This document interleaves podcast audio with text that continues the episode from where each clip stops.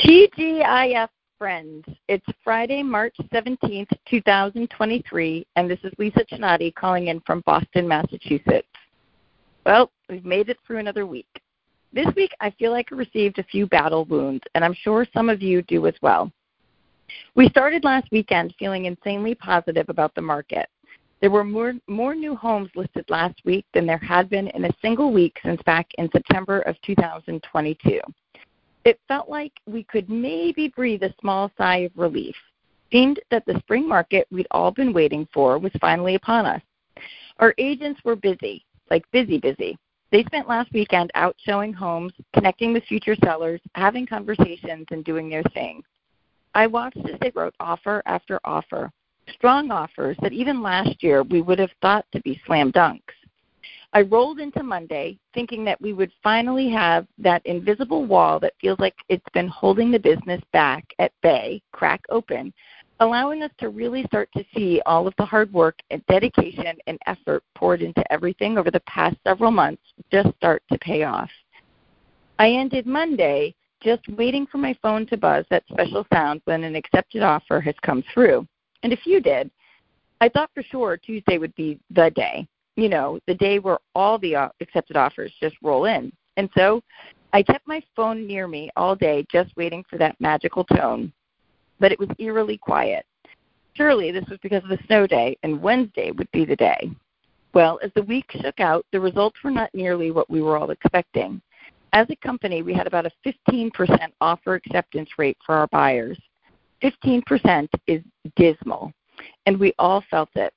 The agents were discouraged, the staff was demoralized, and we knew that some of our clients were just heartbroken.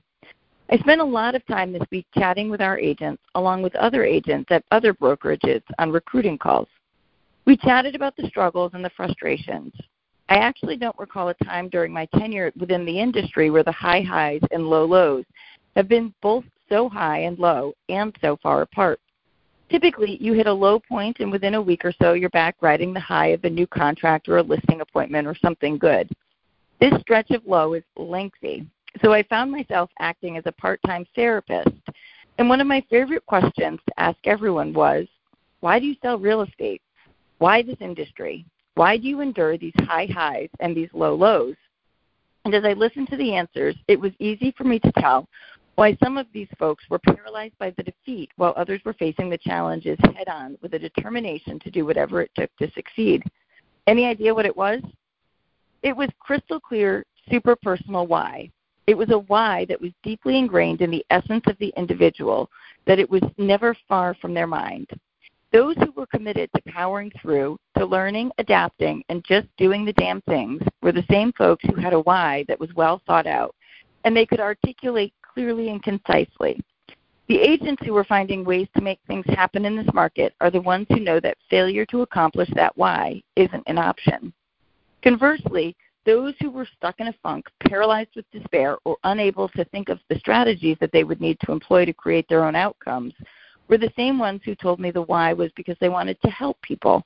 They wanted personal freedom. They wanted money. When I would ask deeper questions, why do you want to help people? What does the personal freedom mean to you? And what are you planning to do with the money? Most of the answers were generic, if there was even an answer. Understanding your why, your purpose, your motivation, motivation, your driving force is not just important, it's essential. It's the compass that will steer you through the storms of life, the beacon of light that illuminates your path, and the anchor that grounds you in your values. But why is it so crucial to understand your why? It lies in the power of purpose. A clear sense of purpose provides direction. In a market, an industry, heck, even in a world that can feel chaotic and uncertain, knowing your why can help you navigate the twists and turns with confidence and conviction. It allows you to make informed decisions, prioritize your goals, and stay true to your values, even in the face of adversity. Maybe even more importantly, understanding your why fuels your passion. It is the spark that ignites the fire within, giving you the energy and drive to persevere even in the most challenging of circumstances. When we are deeply connected to our purpose, we are more likely to stay committed, maintain focus, and ultimately achieve our goals. Your why helps you find meaning and fulfillment. As I wrap up this week with all of you, I will take a minute to share my why. I work for money, but not for the actual money. I work for what the money will enable me to do. I grew up teetering on the line of poverty with a single mother who at times worked three jobs in order to support me and my sister.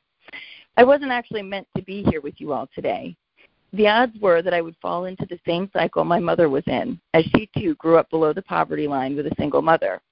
My mom worked hard to enable us to attend one of the best school systems in the state of Connecticut, but I knew I wasn't like the other kids. While they were planning where they would vacation to celebrate graduation from high school, I was wondering if I would graduate.